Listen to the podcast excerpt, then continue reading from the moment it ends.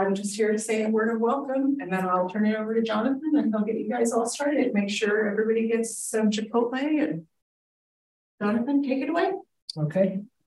All right. Thank you, Casey. Good evening. Good evening. Good nothing. um, all right. Uh, nice to see you all. Welcome. Glad glad you're here. There's an agenda uh, on the table there, or if you need a copy here, please help yourself.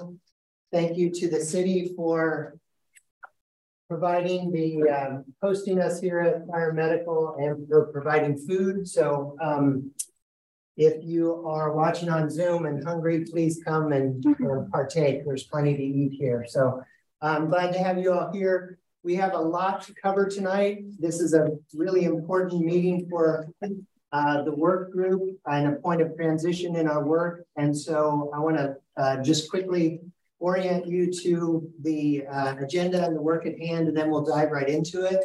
This meeting is being broadcast on Zoom. And so for anyone remote who wishes to observe, um, they're able to um, click on the link on the agenda on the city website, and that will lead you here. And then this will be recorded and, and posted on the portal um, after the meeting is over as well. So um, thank you all for, for being here. Let me just quickly introduce you to the agenda and walk through um, our game plan. So we have four, four main items uh, tonight. We'll just do some quick logistics under item number one, under welcome and updates, and talk a little bit about discussion notes from our previous work session and all prior sessions. And then I want to talk about the community engagement portal. And then uh, we're going to do a quick debrief of the community conversation number one. I want to give you an update on the raw notes that we've collected from that and talk about the theming process that we'll take going forward. And then spend a little bit of time talking about community uh, conversation number two that will be coming up on July 31st. The next major item on the agenda, which will occupy the majority of our time this evening, is related to the complaint process and the mapping of that. And so we're going to have a presentation on the current complaint process. We'll have an opportunity to ask questions on that so that we understand it best we can. And then we're going to begin a mapping process with the idea of, first of all, documenting the current process and then identifying uh, potential areas for improvement and then informing your later conversations over the next few weeks about recommendations for improvements on the process. And then we will end uh, agenda item number four, we'll end with discussion of next steps and future meetings. Um, we have a number of homework pieces coming out of this, so um, I'll speak more to that, but this is a pivotal time for the work session where we're going to begin to pivot from the community conversation data that we're going to be analyzing over the next uh, few weeks, and then also diving into some resource documents to inform our work, begin looking at some best practices and uh, informing how you begin to um, weigh in with one another on uh, whatever recommendations you plan to put, put forward. Um, we're going to talk just briefly about a quick update for the city commission at tomorrow evening's commission meeting, and then um, say a few more things about the upcoming community conversation and outreach for that. And then I want to note that our next work session meetings will be August 14th, August 21st, and August 28th. And I have one other potential date throw your way based on tonight's discussion that I might want to add to the mix um, if we if we need it and if you all are available for that. So that's the game plan. Um, you have uh, pens on your table so you can take notes throughout. And as we get into the complaint process presentation, I'll uh, prompt you to jot down some questions and, and take notes throughout so that we can be as efficient with our time and as thorough uh, as we can be with our work. Does anybody have any questions on the agenda before we get started? All right, um, good. thank you for um, for being here. All right, so let me just say a few things um, meeting logistics, we're still scheduled to meet on Mondays from six to eight. And um, the community engagement portal on the city's website is the hub and host for our discussion notes from prior meetings. So I have draft versions of those that um, that you can access on that and that the city's in the process of uploading for all of our prior meetings, including the June 26th uh, discussion notes.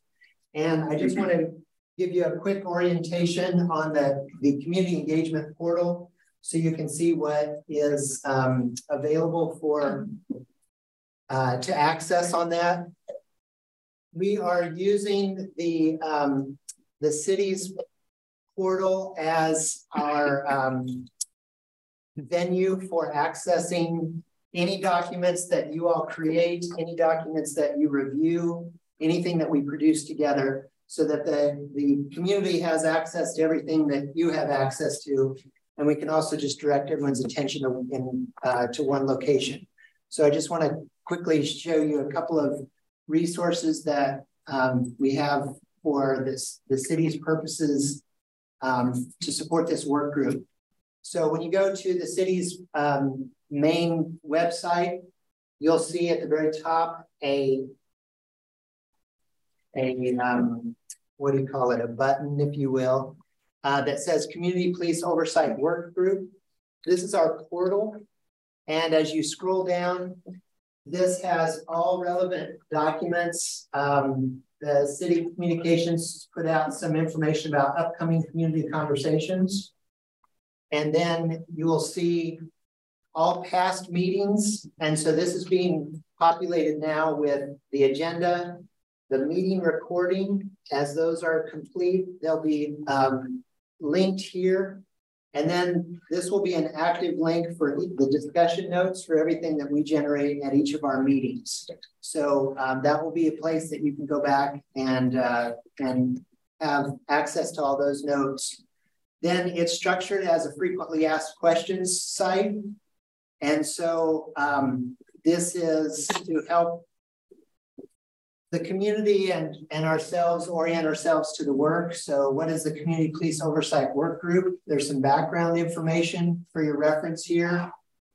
There is a section here with key documents. And so um, we will be looking at each of these and I'll be uh, tasking you with, with reviewing each of these in advance of our next uh, work session uh, our resolution and the work group charter that the city commission passed to create the work group, the ordinance that was passed to originally create the CPRB, and then um, I also want to call your attention to the um, uh, Citygate report, which is the police department comprehensive management study. And that is the report that had a lengthy set of recommendations, including that in order to address challenges related to the CPRB, the, the um, Citygate study recommended the creation of this work group to do a deep dive specifically to look at the um, CPRB and the complaint process as part of that. So if you've not read that study or looked at it recently, um, I want you to also um, access that. And as you're looking at that, not only are there specific recommendations specific to CPRB and the complaint process, but in totality, it'll give you a broader sense of what the study's recommendations are and might inform some of your thinking or um, perhaps your approach on recommendations, but it's an important source document for what we do. This will also be the location for any other additional documents that you feel would be of value in your research as a work group to begin to craft your recommendations.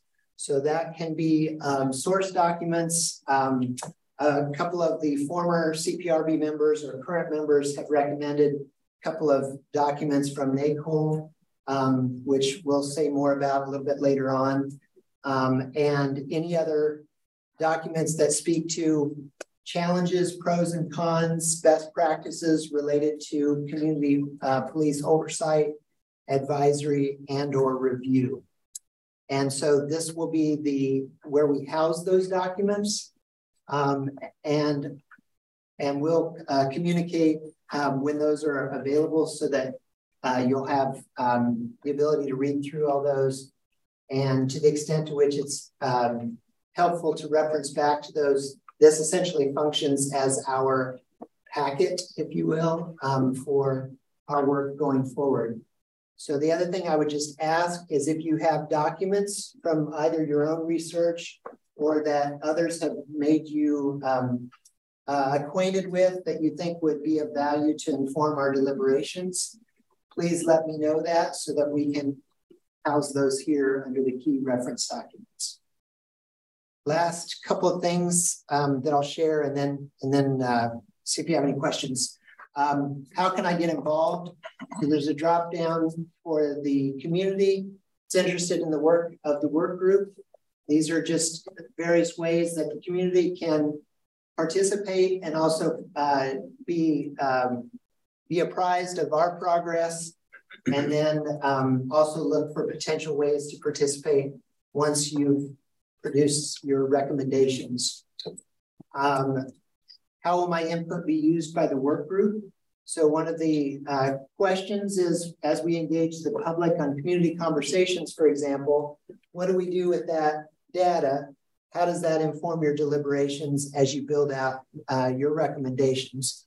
And there's a link to the questionnaire that remains active so that anyone who either doesn't attend in person or uh, isn't able or elects not to, but also wishes to contribute, um, they have an opportunity here.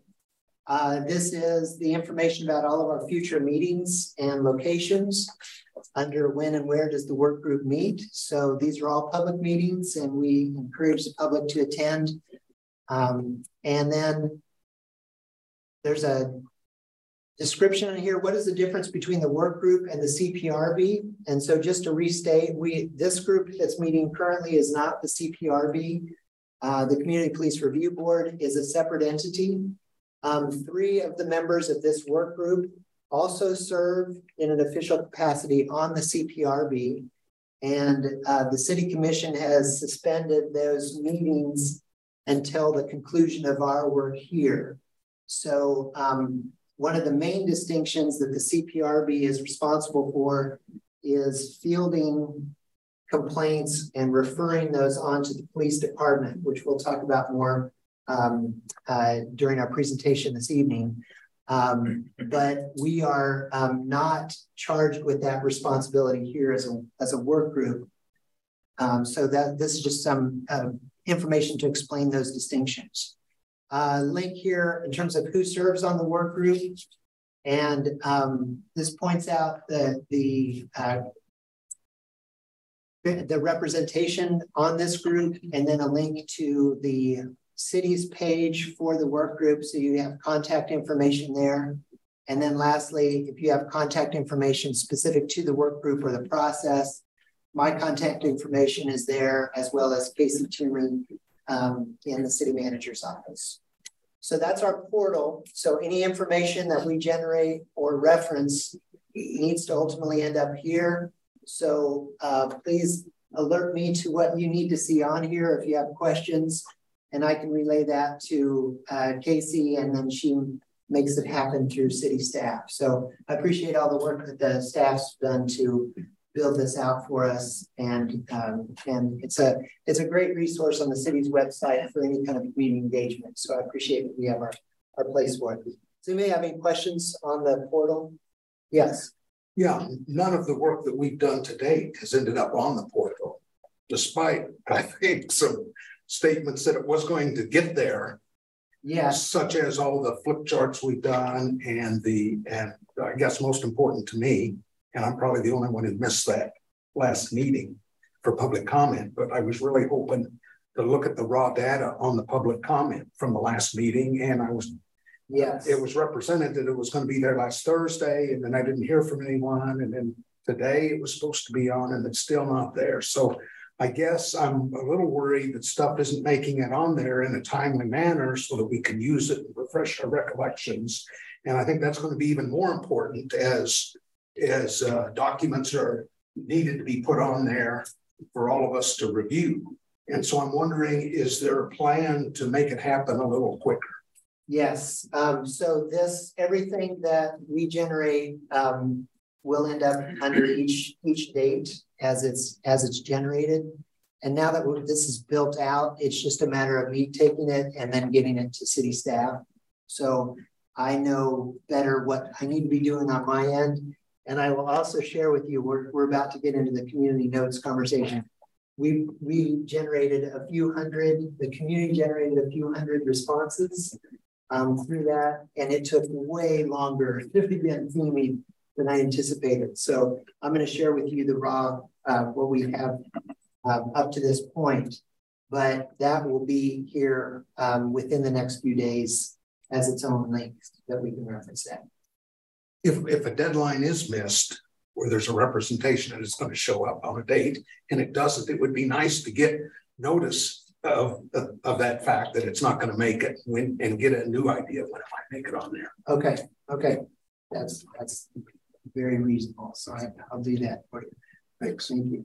Yes. I had a call from somebody who had uh, difficulty with, and I, I see there's a link for the um, for a Google poll or something, mm -hmm. as well as a link that is just labeled questionnaire. I don't know if those are exactly the same. Yes. But had difficulty, it wouldn't accept comments. From and it was is is there a problem with that on an iPad or is there a problem? No, um, the questionnaire is entirely text-based, so it it's uh, it's built to only accept comments um, in text. So um, that might be an uh, and it's and it's still live and, and functioning. So um, I'm happy to help troubleshoot if you want to direct them my way. But the link the link is active and and is taking data. So okay. Um, has anybody else heard it, had any uh, heard any concerns about being able to access that? I think, well, I think one thing that can happen with Survey Monkey is sometimes there's a there's a text limit. So maybe if somebody who's leaving a really long comment, maybe. Oh, that could be, yeah. So could be. But I just checked it and it didn't say the little zero dash two hundred. Like sometimes yeah, yeah, limited to two hundred words or something. Um, but it could have just been a setting you chose not to. Somebody chose not to show that. Yeah, so that's that's um, very possible. So each each text box has a 500 character limit uh, currently, and the reason that was put in place is because these correlate to the exact discussion questions that we used um, during the community conversation.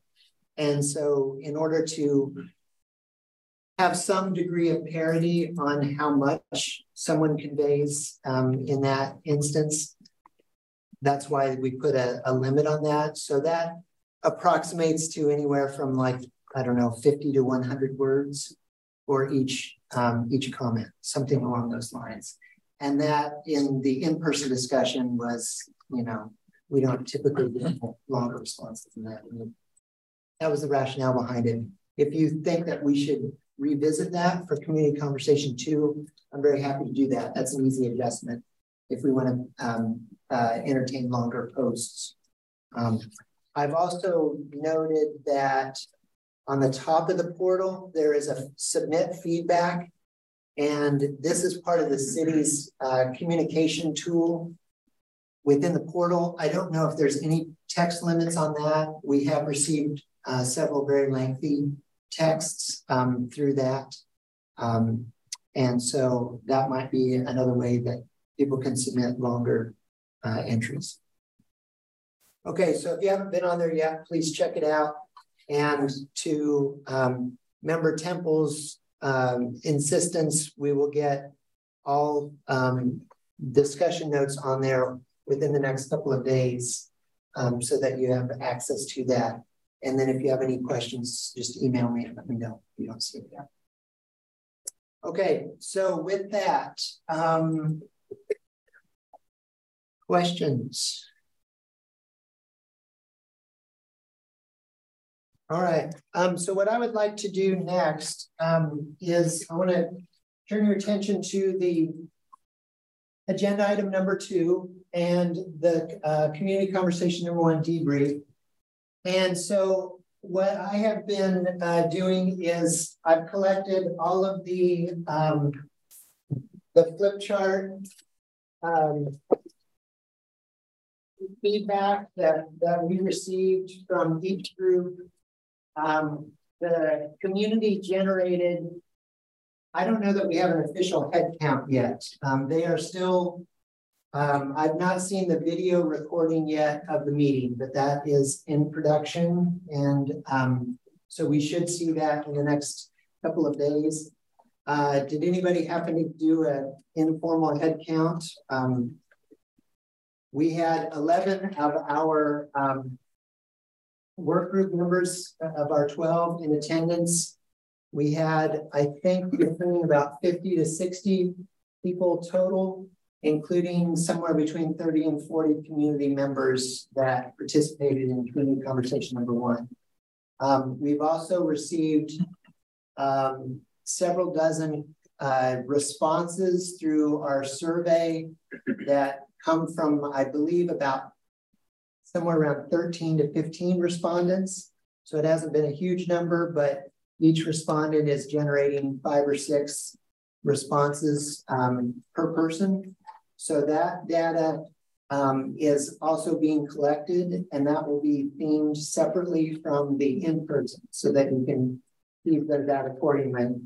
But um, if you, uh, and all of this has already been imaged, so we've got it here, but um, we use the method of community members writing their own ideas and their own words on post-its and flip charts and then this captured in small group discussions throughout. At each table, we had one or two work group members that were um, uh, participating in that in that discussion. And then um, we added a couple of additional questions, but I was very pleased with the degree of engagement and the amount of data that we've generated and eager to just get that in front of all of you to begin analyzing all of that. Um, but before I um, before I go any further, I want to just give you the opportunity to debrief. Um, and so to begin with, at your tables, I'd like for you to just weigh in and share, first of all, what you found most valuable and um, and then what you would recommend for improvements for community conversation number two. So I'm going to give you a few minutes to just talk to your small groups, and then I want you to report out to the full group. So what you find most valuable and any process improvements we need to talk about for community conversation number two. Thank you.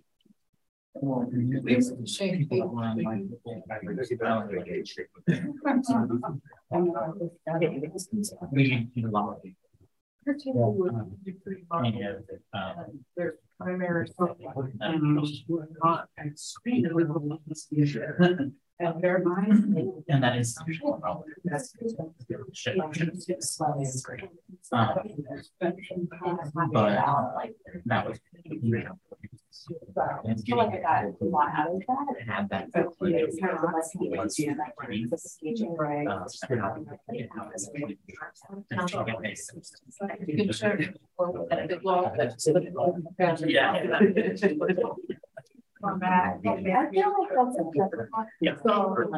One of the base groups, I think, um, but that was kind of the big thing. Goes to the next step. And I I don't think that's wrong. So. That was fine. What if? Yeah. Um, Uh, but I don't. As a social he wants to get a problem with that.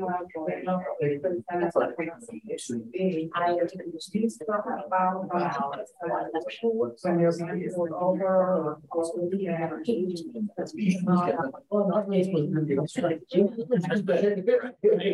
So, uh, you know, before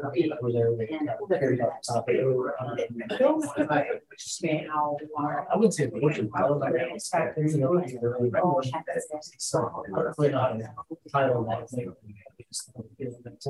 Yeah, and that, yeah, that it's like, I would not have that same, same. So. Um, but no, I, uh, the, I get the union chat. But But you know what I'm saying? I, but at the same time, like. Dramatic. All that, so you could get it to And, uh, It's big just like- increase in They should transparency. like. Yeah. What the is- law on the, like, the witness, wherever that ball is. Actions over a thing. And when I go on a case, I see calls to They're- that. uh, Like, yeah, yeah, it's maybe a little like. So that's where I have the ability to search from it, I whatever, but I can tell you that when I'm going to the call. Not like computer, that's sort of your time, so yeah, I'm so if I'm driving through, there's another like access, that was all over. Uh, broad data. I mean, I'm not working, know, that, all those little things also. it's like, it's like, job, I don't really work hard at the time. Right, and I. I- I don't really think- Right, I'm gonna ask you. Other than finance. Especially if I, you know, I was working my job, I work with the basically, all and you can play, right, like, unless you are. But also, that's not what. Do, right, of course, they're like, yeah, sure. Yeah, you can be on the With the beneficiary, not gonna be these, like, I'll like, the second or third shift. Like, like, be more like. It's not gonna be able to do this. Exactly, it's gonna be like. Exactly, like, it's just not, it's just not.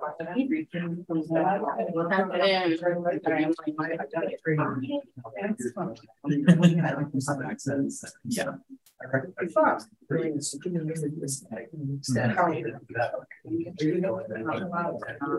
And one the other things.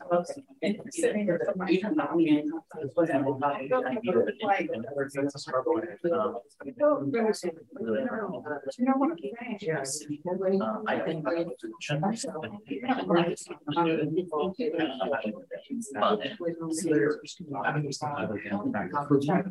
Any other. thing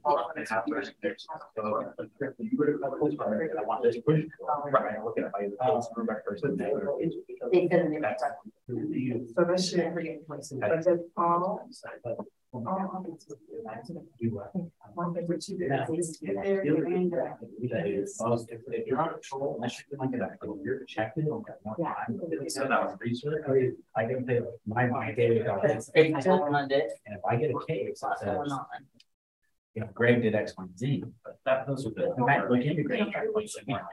But when I I'm. would want you to have information. When I- When you're going to say. Yes, because when I'm going to, when we're going to call them. This actually be important. Yeah. I get some touch with it, is what's important. Well, what's wrong with it? If I come to jail and get found out, and just because somebody. Good exchange. There is this such and such, doesn't mean there is this. And so I have investigated and trying to fill it personally, that's. You know what? Every time I come out, I see in this, you you see that. I find more than you want. Make decision. We got. She goes from one, tell you that with the chief and and how I'm call, call, call, call. Um, do have. Anyway, Um, and. Currently being investigated. That's like. confusion. Not. 私はそれで見たことないことに、それを見たことないです。And then still, there might be something where that's how. that is. So, it's direction, yeah, which might work. Dollar is like. Maintain all of. What you want. Building house to add, so you're able to- they would- they sort of seen a lot of it. Everyone's That like, would um, be- even less.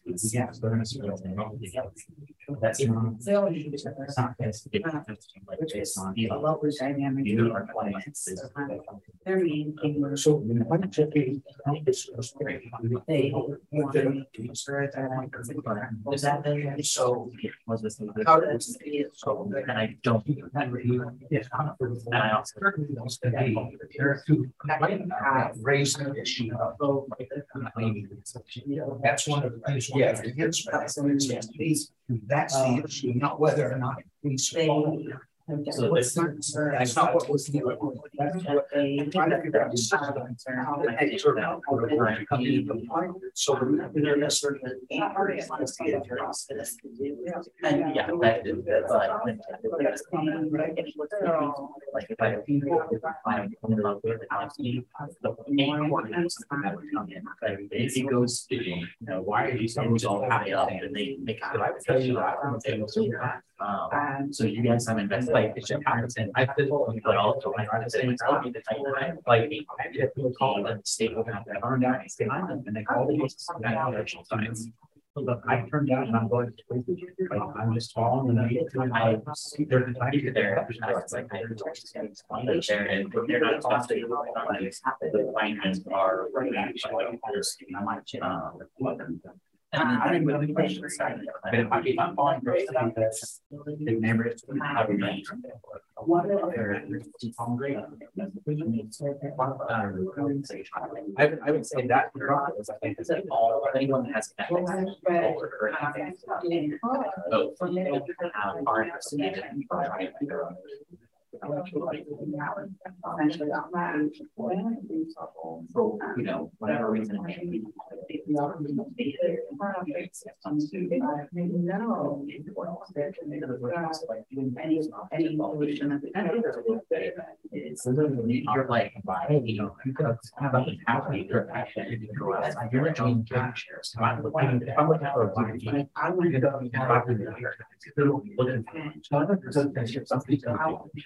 What's that? I don't, either don't want to even that, or personally, even I personally, I'd be like, no, we're going to. I want to count you over.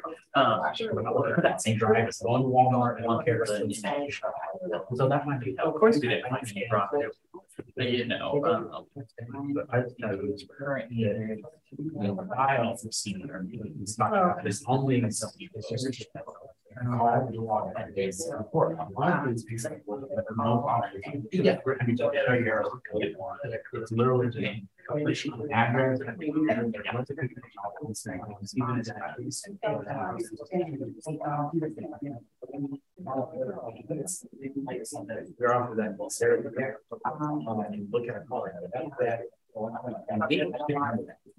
call it, that. And I think- I don't know, it's after. And I think that's one, I just show up and try and get off. on that. Here and so. What were your observations? Um, I was great. That's a, of course, if you're being part of that's the PRS. And so that doesn't take. council. The one I'm sorry. um, short transparency was Like. um, the- the block was as they- I mean, the land are not. Understanding how worse. Um, And you said that. That's so No. That's that. Yeah, and so like that's, we had a sense of where those answer and then they were being, because they knew it is. So that really did not film safe going downtown, okay. We understand even that is, even if that, yeah, it- the perception is about it is that two spot. And, and I know. Exactly. And so when you have those perceptions, I think that people don't understand, they don't see what you're doing, there's a little more transparent because don't meditate this. People would think that you be at work, divorce those things. Yeah, with that helps, and that might be some, but with that, how that looks, I don't know, but that's, to see it working and know that I know that it's not just, and actually be at the same table, so far, I think. um, Tell you that.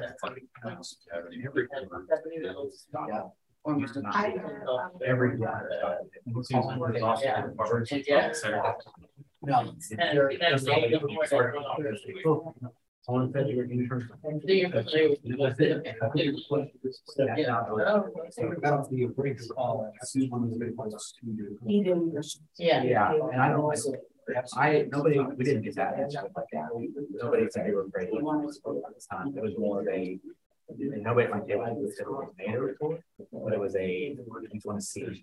how it was. I want you to know that if I make it, then it is going through the process, it is coming out. As far as. Right now, it's, I mean, I don't have to transmit, but it is. Yeah, she believe that process. Everything's gone. She. Usually. And Ian. Been a part of community decide that so now the. And then were talking about a lot of. We're talking about having like the water, a lot of. Right.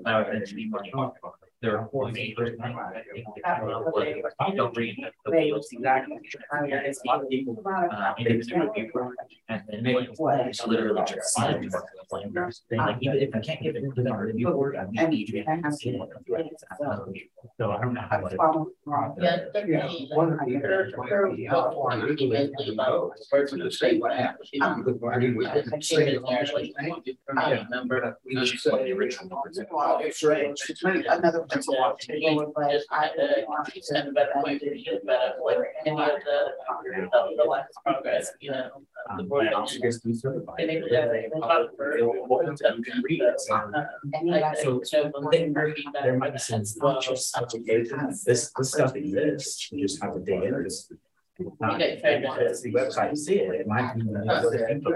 I would say that I. Maybe something. It's- Those kind of. But I, but I know. I don't prefer those. I mean, it's like- I would. I can like to show shit, but Right. Well, no, I hear people. We're not like- it's like- It was like, hmm, we're gonna have one, so, you know, what do you wish I could happen? You I don't worry about the logistics. But the often It's not. So technically, that was what you're concerned It's kind of rough. Yeah. I'm trying, so, One person said that they. They said my person up the phone, they're gonna get in. I don't know. They're gonna get in. So, That's why. so what I, you know, I'm not saying it's not just fear, but it's not happening. Uh, For one person. And so. Uh, well. And that's the. That, that somebody should aware of. And I think it's, it's a constant. right? It's being confronted by our- Anyone has that right.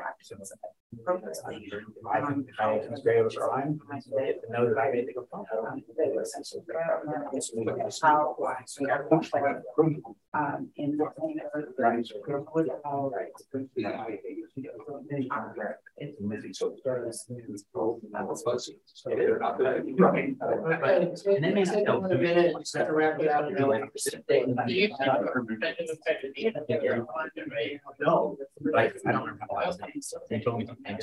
Yeah. And. And, uh, Yeah. And I can remember, it, I watch the video. And they were. I, one of those things. well, with the. I talked to a lot of people. on the other days, but I really have. Came out about the complaint. Care about But he did, he did. Small part. He, uh, actually, and some, and he wouldn't know if there was a question there. It's very- I see that's what I'm gonna be- and it was- but- I don't know, I think with. Some of the people, like, when you were there. I was sharing about ours. Um, and It was, um, anyone like? was an in group, during uh, day that they're- we had uh, two married couples, Um. um, with very limited. So they're.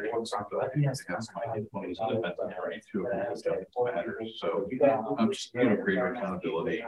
Uh, they felt like the solution was investigating the complaints. There is. Comes You to- can be that. Uh, none of them still related. It was- I think that's the- lived experience with his, negotiations, so, he's very concerned about his interaction. with So, you know, different perspective. Yeah. It's the- It's a big place. It was a a different source of perspectives.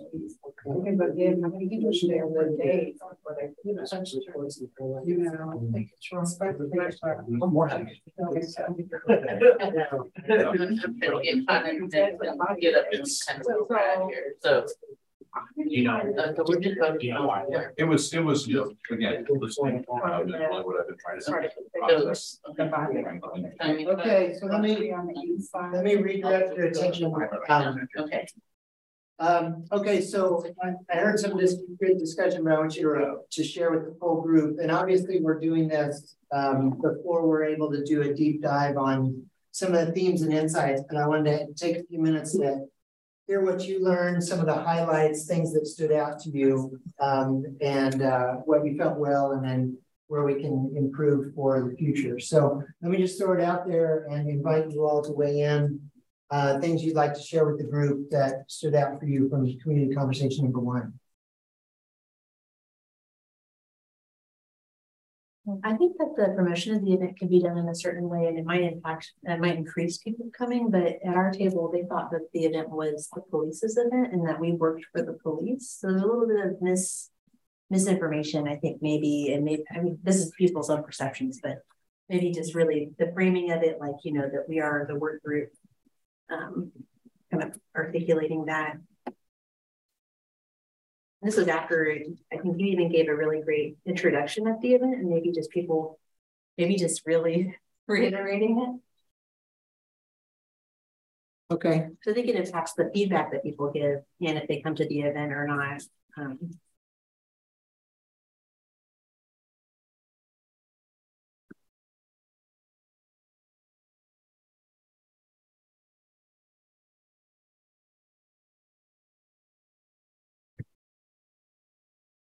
Okay, so we need to communicate that this is a work group sponsored event, not the police department's um, event. Is that?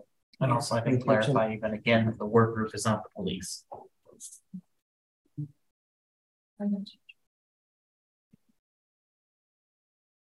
Well, they asked me what, what was my job. No. I was like, yeah.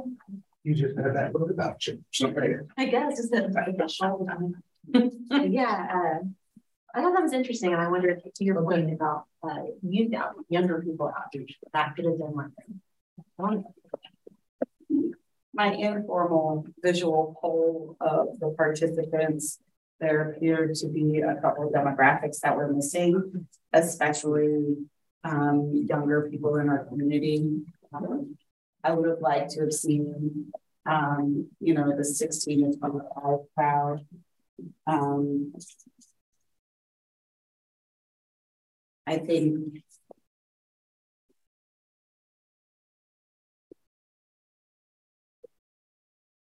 missing demographics and particularly young people. Yeah. I was really glad that there was um, some community organizing groups that that encouraged their membership to attend. Um, I, I sat at a table with folks that had spent time together before on um, activist measures, and um, they were knowledgeable um, and enthusiastic participants. Uh, and I like that. I just would have liked to have seen more. Yeah, I would have liked to see more.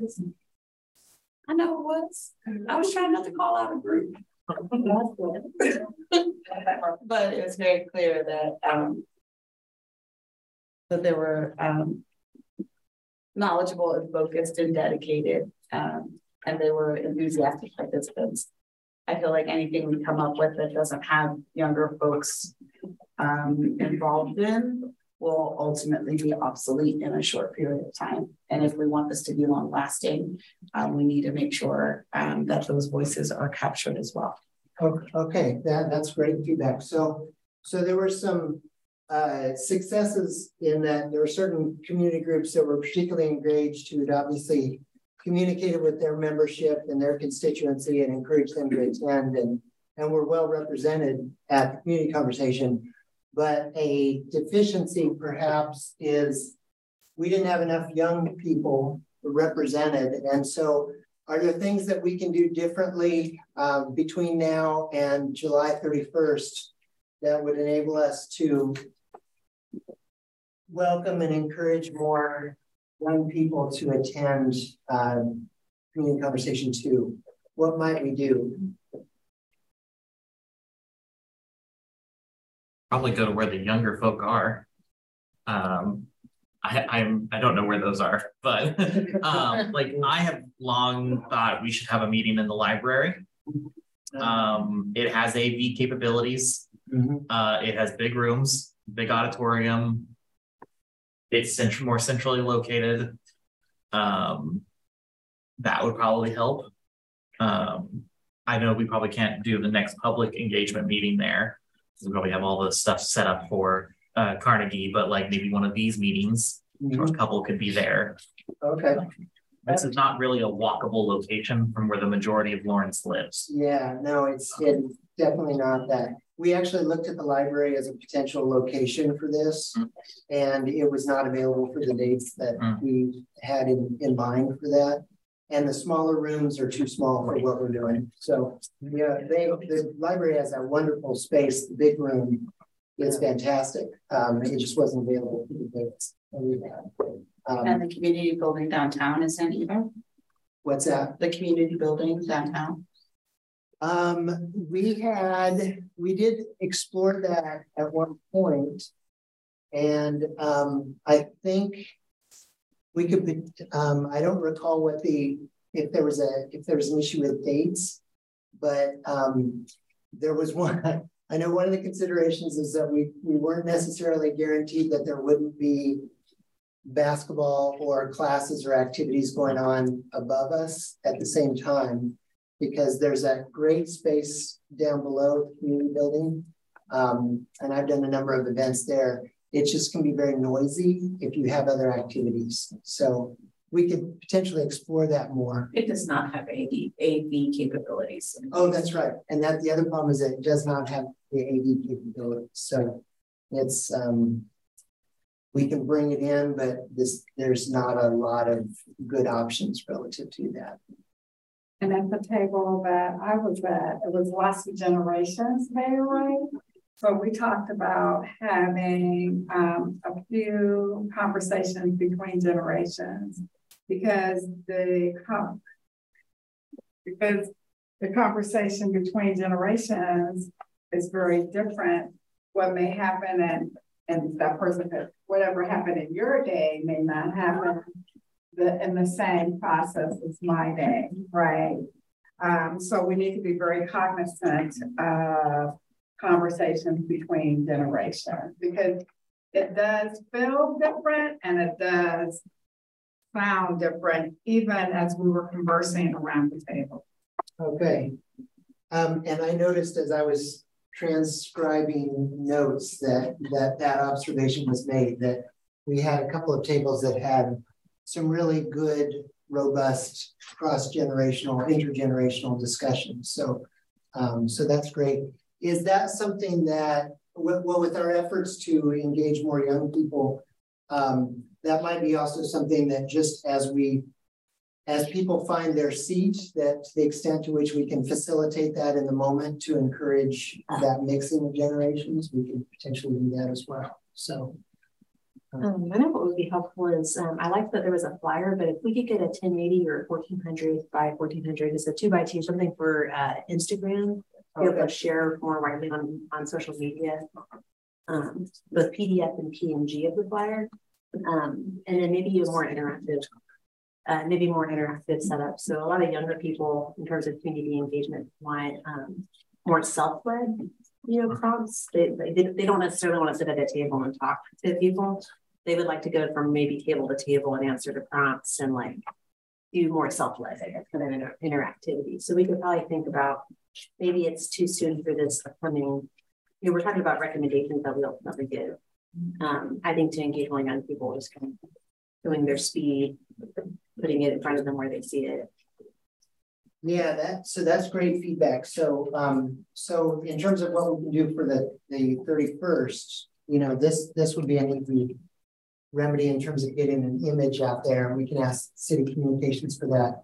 But um, in terms of how we're engaging and like the technique for that, I, that's a really rich uh, topic for for discussion. Um, and I think absolutely needs to be part of the thinking down the road and, and to your point, maybe included in recommendations. Um, if you have thoughts on what specifically we might do on the 31st that can better leverage this um, when people are there, please let me know. I've got a few ideas of what we can do, um, but uh, I'd like to explore that more because I think that's great. And it needs to resonate. And we've said from the beginning, a lot of folks aren't interested in showing up to sit in a room for two hours. There's some choice points around, and some of you gave some good feedback in the, the raw notes about um, posing specific questions to get reactions as opposed to a more open-ended forum. And that's a design choice on, um, from a facilitation perspective. When you give specific questions, the advantage to that is that you can more easily theme and group responses because people are responding to the same question. That gets particular, that's particularly important when you start asking questions, the difference between why type questions, where you're asking broadly, like what's important to someone, as opposed to how type questions, or where you're asking for specific examples. And it gets really messy to start doing meaningful analysis across multiple tables if there isn't enough structure to the question. So that's the rationale for that, because it tends to produce a little bit cleaner data. But the disadvantage is that you run the risk of asking a question that's not really what people want to talk about. And so you miss that opportunity. And so one of the ways that we tried to address that was ask several more specific questions. And then at the end, ask the what else question, the, the broad one, where people could share whatever was important to them. And we got all kinds of great responses on that um, as well. Um, any other or what other uh, what other comments do you want to share as part of this? This is very helpful. There was a question that was multi-part, and um, the folks at my table um, weren't able to distinguish the differences. Um, I'm talking about the question that was talking about accountability, public trust, forget the third item, but the three part question, um, they had difficulty answering that one. Um, okay, so that was um, a lot of the discussion was about what does the question mean instead of answering the question. Yeah, that um, so that that was Q4. It was a question that asked what is important uh, that you want the work group to know when you think of accountability, public trust, and oversight. Those are really big, complicated terms. It um, and so I think that's the the critique is is that a very well written question. Um, I wrestled with that. Did you write that one, John? I, that was totally me. I wrote that. Um, and when when you get to the point where you start writing recommendations, you're going to be addressing accountability. You're going to be speaking of public trust. You're going to be wrestling with this question of oversight. I think when you see the types of responses that were generated, there were some really, really interesting and nuanced answers to this. So I think it, um, I mean, you'll be the judge of that. Um, I think that you'll find that we got some really, really useful data where people were wrestling with how does this all fit together? And so when you begin to think of something like a CPRB and what we're trying to accomplish, what are all the considerations that might go into that? And so it was a, a different way of asking that. And this would typically not be like a good survey type question um, for all the reasons you said. But for discussion purposes, it generates a lot of thoughtfulness around the big picture of what we're trying to address. So, um, so that's why I went with it. But I'll welcome your feedback when we get uh, more into the data to see if it really got what we needed to. But but typically, if you're doing like a a survey, you wouldn't link three concepts like that. But for discussion purposes, um, what we're doing. Um, the only thing that I really noticed at our table was um, kind of a the methodology with the writing down the thoughts and the voicing their thoughts. So kind of um, noticed that a lot of the important feedback we obtained was verbal, and a lot of um, some of the ladies that were at our table were not able to really uh, efficiently write down everything that they probably could should have or could have um, that would have been useful. Um, sometimes they didn't write at all for a question, mostly talk, or you know, vice versa. So just kind of getting the maybe a better grasp grasp on the methodology that we use. Um,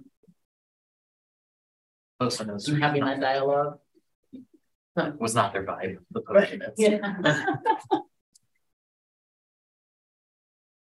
Yeah, so that's also a technique question. So um, if you're doing broad discussions, um, there's a, those are also just considerations. Um, it's hard to take big concepts and distill it down to short, concise answers, especially in limited amount of time, and also just using post-it notes. And so that's also a technique to help frame, but it's there's a limiting factor to it as well.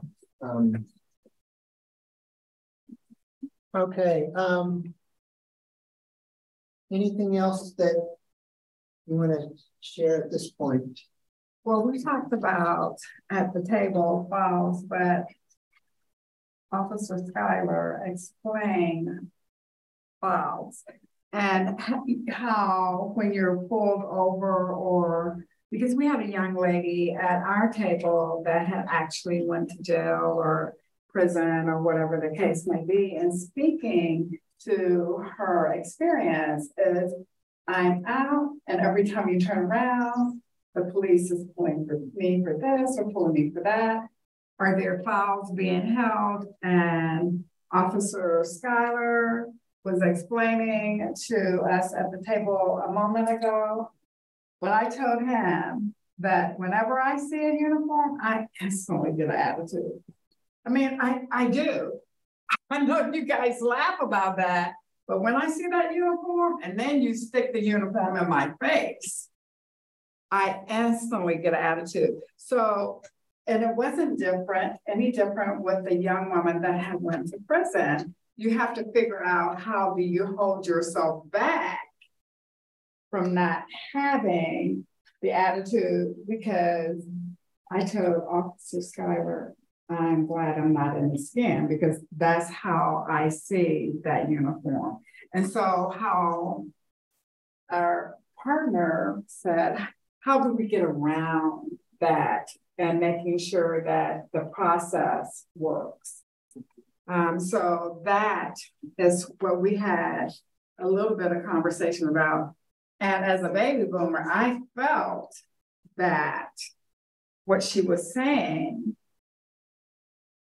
is, I mean, even though the officer says he or she may say, you know, I don't hold files or anything mentally or paper files, if you feel like you're being followed, he's on your back all the time. Oh my God. You know, so I don't know. I, you know, I don't know. I don't know what to say for that. Was the um that thank you for sharing that. Was was the was the comment prompted by the dynamic in the group or the presence of an officer or how? It had all to do with accountability, public trust, and oversight of the process. Okay. Yeah. So it emerged out of that that yeah. question yeah. discussion. And everyone around the table's experience was either very similar, and it didn't matter the generation, right? And those born and, and bred here in Kansas versus those of us from the East Coast, those, you know, from the West Coast, it was similar. The experiences were similar. So even when I joined this committee, I had apprehensions myself because when you come from the coast and you're dealing with the police all the time, whether it's perceived or real, that's, I mean, that, that is really happening. It's really happening to that person. And so, um, because I'm over legal redress for the NAACP, I've heard this more than once from various folks within this community. So thank you, Officer Schuyler, for the explanation, but I'm like, I don't know how to address that. Well, it's it's an important issue, and I'm I'm glad that we're, you know, one of our challenges was how do we help people speak to lived experience and specific to their interactions with police. The fact that that conversation happened in that sense, we didn't resolve anything, but I see it as a success that we've created space where people can begin talking about that. Because those kinds of insights and to create an environment where people are feeling okay to share that um, will hopefully inform however you begin to approach recommendations and how that how that goes forward because that's someone's experience and it sounds like it had resonance for a number of people and so that's what we hope to draw out when you in, when you engage with the community so um, thank you for that um, other other comments I just had a question. Did everyone get to sit at a table and have that? I did, did everyone get like sit at a table that showed up? Everyone, you mean of, of this work group or of the community? Of the community. Um, so did everyone who came uh, get to uh, get to sit at the table? So my, so as facilitator, I do a few things to kind of set the tone and to try and enable good discussion. Um, I always personally greet anybody and everybody who walks in. That's just part of my thing. So once you all settled in, um, as you notice, we filled up, all the tables filled up, and then we had to add an extra table um, in, in the back and just add some chairs because we were getting full.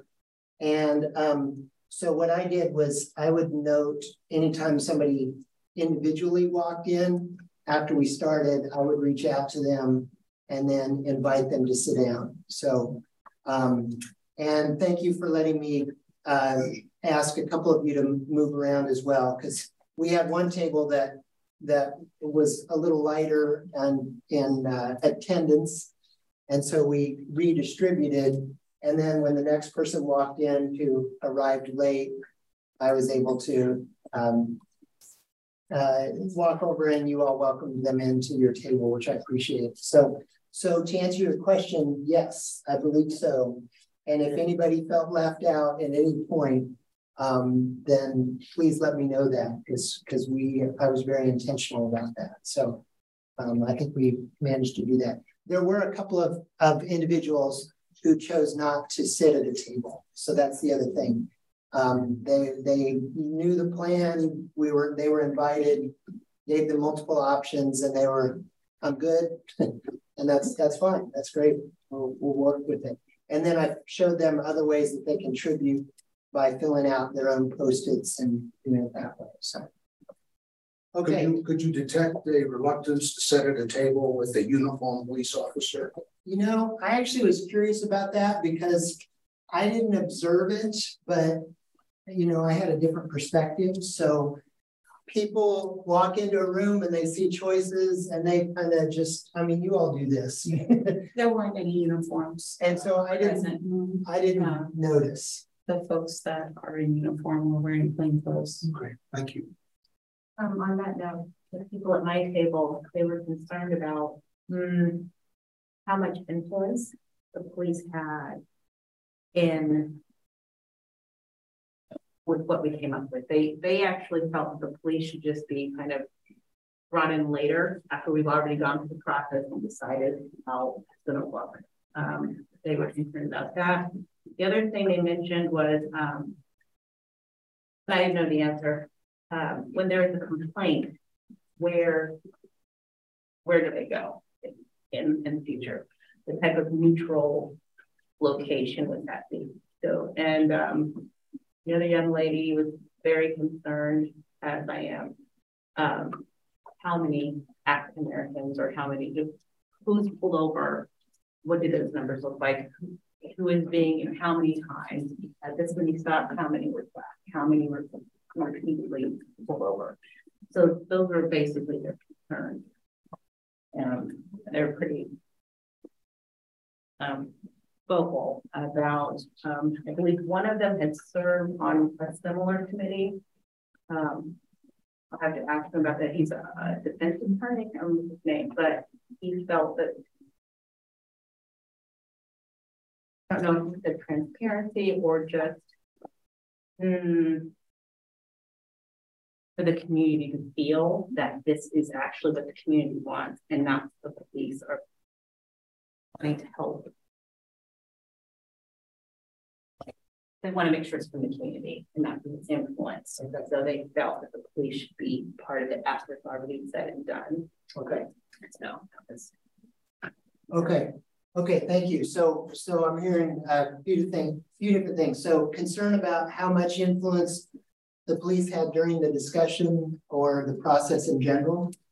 And um, and even some suggestions that maybe it's it's more conducive or preferable to have certain conversations if police weren't present for that. Um, and so that's that's come up. And when you weigh in on the, the, the notes, you'll see a couple of comments to that. Um, and you'll also see comments where people are saying, ultimately, this is community-based work that needs to have community members and police together in order to have the conversation and have those um, uh, and to identify recommendations together. So um, I, I heard that throughout, but I think there's some important attention that we need to, to pay to not only how is it represented, but are there certain times or uh, circumstances where we might need to look at the approach to this um, so that people are able to weigh in accordingly. Um, and in the room, I think the question about, you know, do people choose to not sit at a table where they saw someone who might be uh, a police officer? That's maybe addresses a concern at some level, but not if it's a broader concern about the process uh, in general. And then the other thing that I'm hearing you say uh, that you picked up on is that when we bring folks together, it just generates a lot of questions more broadly about wanting to know about the complaint process. And that's great because that's what we're here to do.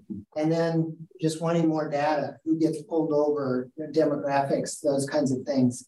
And so these are good things to note that um, aren't necessarily the, the purview of the work group, but it's things that we can flag to pass on to the CPRB, to the um, inform the recommendations, and then to the police department to say, these are the kinds of questions we heard from the community that we want to um, uh, give service to um, through, through our efforts in wherever we can.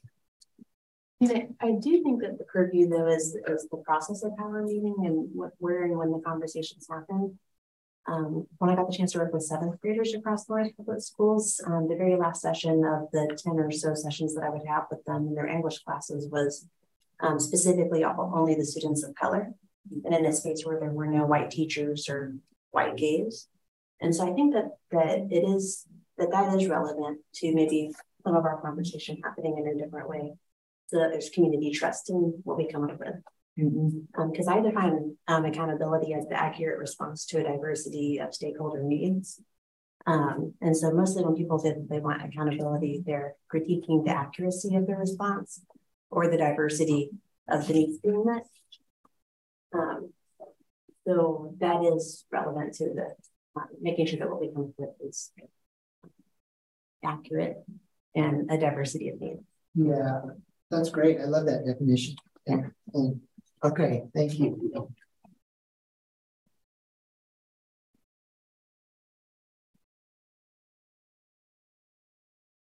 Okay, so I just want to, want to note that. Um, okay, this is really great. This is very helpful. Um, we have a really big lift this evening to weigh in on the complaint process. And so I would like to pivot from this and invite you to do a couple of things. Um, we're, we're about to hear a presentation on the complaint process and then do some Q&A related to that.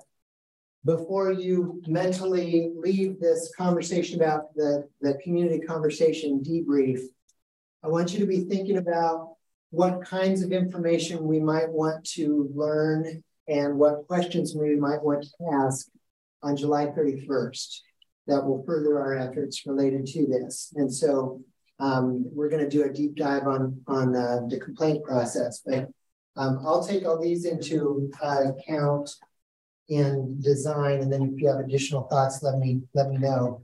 As we pivot to the complaint process, let me just invite you to do a couple of things. Um, you to take copious notes while we're doing this. Um, we're going to have a PowerPoint presentation from the police department that's going to walk walk us through the complaint process. And I believe that what we want to do, have them present so you can hear how it currently is. And then we'll do our Q&A after that.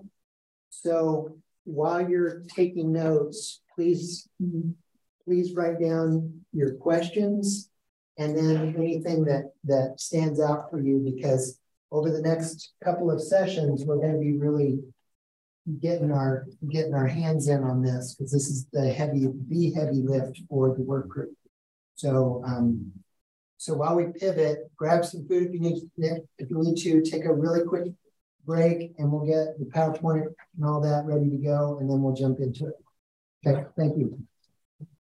Notes. Um, I'd love to prompt you to to also write like when you think of the complaint process and oversight and what you look to accomplish through a complaint process, what are the one or two or three most important things to you that you want to see in that um, process? The complaint process? Yeah. Sorry, I'm going to be a problem real quick. Um, I think something that needed to be talked about is called the debrief from the uh, community conversation, and that also needed a break before being talked about is the information that was dropped off by Michael Arabi before the meeting started. Um, it is something that at the very least we need to discuss. If it's been discussed with the police like internally already, then we should be informed of that. Um, there are concerns I have concerns that I do not want the this oversight review, this oversight group to be viewed as more of the same, where uh, we're not going to handle a situation that we've brought been made aware of. Um, I also I watched the whole video. Um, I have other concerns. There were commentary. I don't know who said what. I am not good at voice recognition to put that to a face. Um, but there are comments about waiting for the opportunity to arrest the guy um, and then like kind of derisive comments about the lawsuit. Uh, that like, yeah, go ahead and sue. We don't care. That's not great. It's not a good look. Um, it should be discussed in this group whether or not we need to take action. I'll leave to the group, but it is a conversation that I think needs to be had. Um, there's a history there. I understand that history. I don't know all the details of that history between Mr. Arabi and the Lawrence Police Department, but we cannot ignore someone just because they're angry. We that is one of our community guidelines as part of this group. Um, but you know, if this has been something that's been internally discussed afterwards by the police, that should be probably shared with us so that we know what to expect going forward. So, um, do you, do you have anything? Because if not, I, I probably do. So. You know, um, I think this is for Jonathan. Okay. Um, so I had a couple of, um, thank you for bringing that up because I, I had a couple of thoughts. Um, one, there's been throughout the life of the, the work group a discussion of who serves on the work group, how are those decisions made, um, the broader questions of what's the work group's purpose, but uh, how is that all navigated? As you all know, some of you um, threw your hat in for consideration to serve on the work group way back in probably August um, or maybe even July, something like that of last year when the city commission created the work group and then um, put out the announcement looking for people to volunteer. And so some of you have been part of that this whole process. Um, and then um, others of you just came into the work group through the, the city commission's most recent action, which would have been in April, um, when they passed the resolution to clarify the, the uh, work group's mission and then also delineate who would be serving on the work group. So from, from my perspective, one of the things that I've been focused on is give me 12 people that serve on the work group so that the work group can do its work. Um, so that's been kind of my my position on that and my frustration throughout is because as you know we've had we had turnover on the work group but we had years of turnover on the CPRB leading up to this and that helped complicate um, the launch of the work group itself. And so in terms of who serves on this, that is the um, that is the responsibility of the city commission to determine who serves and then uh, nominations happen and then it goes in front of the, the commission as part of the, the uh, mayor's appointments and then the commission approval of that. So in terms of who serves in this group, that's not a role that I have or that we collectively have.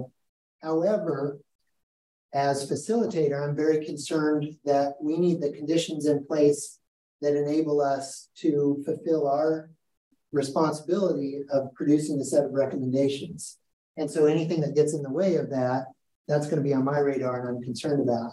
And so when I learned of concerns relative to this, that was something that I wanted to elevate to get clarity on to say we need to meet we we need to be able to move forward and meet um, our responsibility as a work group. And that was not an answer. I'm sorry, Jonathan. yeah, no, I'm saying that's that's what, um, what I meant. Well, isn't, isn't part of the answer that so how do we the question will be do we make that type of concern complainable? Well, I, I mean, we have a representative from the city. I think that if nothing else, you now know that I have a concern that this board, some other members of this this oversight committee might have a concern that should be looked into by the city. If the city has appointed every single member, because I thought the police members were appointed by the commission, just to yeah, sorry, city commission. Off, but I, I did. But, I, I'm a I work for the city, but the city the I answer to my boss, the city manager, who answers to the city commission. So I don't direct the sure. city commission. Sure, so. but you can direct my concerns to your boss, who then can direct it to the city commission. And you have yes. a causal link. And I guess what I would say is so can all of you. Like, okay, then I'll go tomorrow to the meeting. You all are in can be in contact with the city commission. I will voice my concerns at the public meeting tomorrow then. And, and I will say, just to complete the conversation, that these concerns are known about by the commission. They are known about by the city manager. We have looked into this matter and consider that it is absolutely fine for you all to continue with the makeup of the work group that you all that are in this room right now.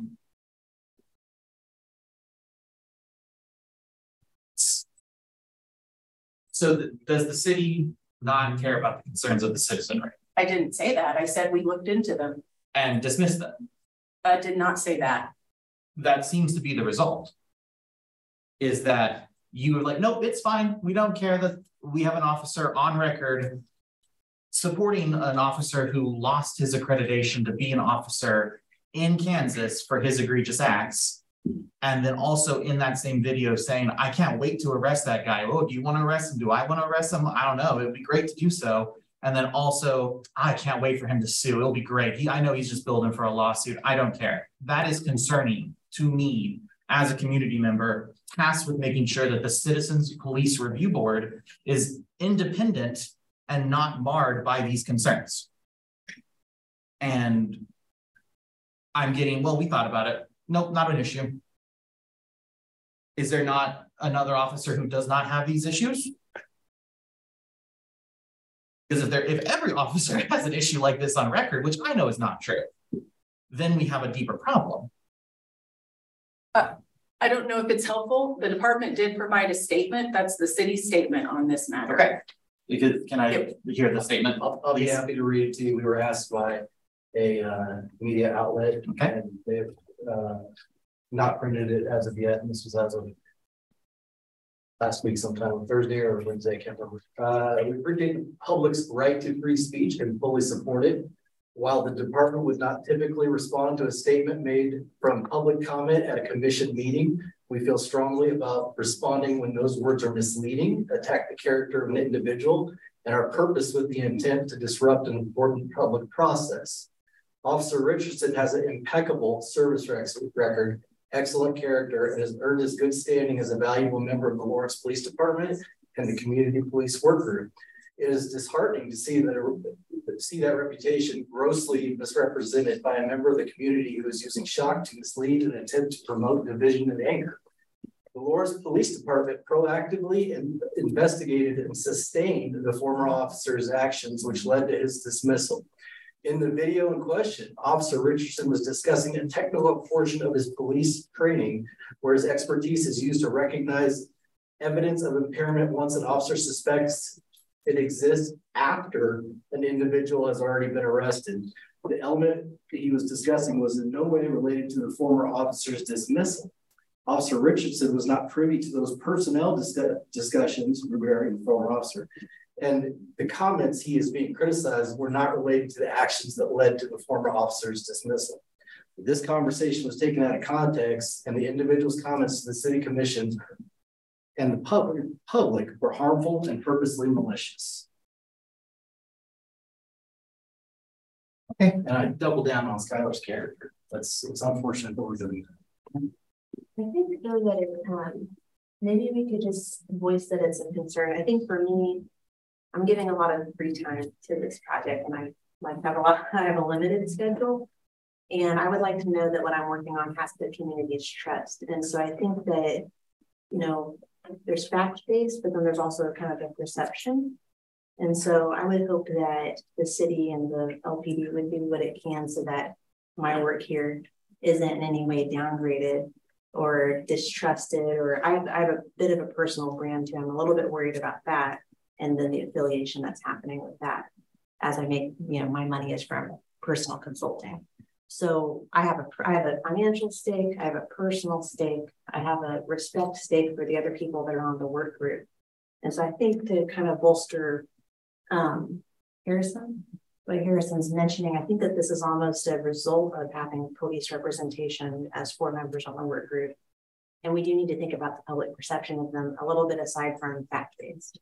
And so what I'm kind of hearing and seeing is that there's a little bit of like perception going on, and that's still very serious um, to me. To be clear, not impugning Officer Richardson's character. I don't know you. So I like to assume that people are good people. But this is the concern that they have. And it's just like what was said, that we have to be cognizant of the public eye. Always. Yeah, there's like a little, there's a small task or rearrangement that we can do to get the community's trust in this process. I mean, a lot of tax dollars, money's going to this process, people's volunteer time is going to this process. Um, if it's an easy fix, I would like, I would hope that the efforts would be made um, to make to do an easy fix. Well, I one of the things that yeah. the people at my table um, repeated was that they have participated in similar activities in the past and that they ultimately failed. And I would hate for public perception, whether it's correct or not, to ultimately cause a failure. Mm-hmm. Um, because at the end of this, we need to give recommendations to ask the city commission for them to vote on it. And if it doesn't have the support of the community, they won't be in any way motivated to approve our recommendations. Well, I would like to point out too, you're concerned about your brand. My brand's the Lawrence Police Department. That's what I was hired to come here and be. And I am concerned about that, not in this context, but in the greater context of this work group. And, you know, when we want to listen to what's going on in our community and figure out a way that people want police to be around. I mean, the fact that we hear from people if they don't want us at meetings, that's horrible. Why, why we need to, as a police department, figure out why does that happen and fix it. And it, that's not okay. You know, and, and I, I, when we hear that, I think that's part of this underlying thing of figuring out. And, you know, like you, we're all here. I'm not getting paid to be here. Um, it's part of my job, but we're all here when we can be home with our families and we, we're in the same position you are. And we think this work's important. That's why we want to be here to do it. And, you know, one thing I think we need to remember is that last week at the city commission meeting, Michael Irby made a statement that said he broke our community police review board. And the next thing he is going to focus on is breaking this work group. And he's already started. He's attacked Brenda, he's attacked Skylar, and after them, it's going to be somebody else. And you can talk to Greg, you can talk to Dr. Turner, you can talk to Brenda, you can talk to any of the former members of the Community Police Review Board. And he broke it. And we can't let him break this. And I don't know what that means for us. I don't know how to address Harrison's concerns or others' concerns. But what I know is that he is not interested in, in this group finishing this work and taking something to our city commission to make the complaint process better, to make oversight better, to make our police department have better relations with our community. That is not his interest. I know that. I've been dealing with this man for a year and a half. And if you, like I say, ask one of these folks that are on the community police review board, they're not meeting anymore because this man was in there every month yelling and screaming at them in a way that was scaring them. And, and disrupting the work. Yeah. And so, and again, his own words last week, I broke your CPRB. I am going to break your work. And I say, we can't let him do it. We have this work is too important to let that happen. So one of the things that um, I want to um, be attuned to in our work is that we get feedback from the community. It comes in all different ways. Um, I've been very cognizant from before we even gathered here as a group to engage people who were actively contributing feedback on the CPRB broadly to begin to get a sense of what's important to the community, what are the concerns, and how might that inform the work that we do accordingly. And so we want to make sure that when people are critiquing the CPRB or the work group, that we're listening to that, that we're capturing it, that it's folded in. Many people attended the community conversations to give that direct feedback, and we've got all of those responses, and we'll get even more on the 31st. And so that's part of what we're here to do. We also have to ensure the integrity of our work and our process. And so I hear that that's one of the concerns is that we need to speak to this um, and make sure that we're able to fulfill what the community is looking for us to do, and that's to generate some recommendations for solutions to clean up something that's been messy and difficult for quite some time. And so whatever we need to do to be able to realize that, that's how we honor the work that the commission has put in front of us, and that's how we honor the hundreds of comments that people have given to us so far in the community conversations and the hundreds more that we'll receive on, on July 31st. And so um, I want to make sure that we are intentional in capturing the critiques, however they come, whether we like them or not, and if they're in the form that they arrive, that that's honored through our process and they're captured whether folks are at the community conversation or not. And so that's been on my radar from the beginning, and we'll and I want to um, invite you to to um, to help further that as well. And I want to make sure that we are mindful of our process and the integrity of our work here so that it's not in vain, so that we didn't just waste taxpayer dollars, all of your time the commission's time, the department's time, the staff's time, and all of that, because this is difficult work and it's challenging. And in the public sector, when you when you um, are dealing with public monies and public processes and public resources, it's public, so everybody has an ability to weigh in. But we need to make sure that we are able to do the work that we need to do and take all that into account accordingly. Um, as this is being addressed or playing out as your concerns are coming up, we also have to keep doing the work. And so I think part of it is, I don't necessarily know that I've got a, a, a solution for you on this, it's going to solve it right now. But I know that we still also have work to do at the same time.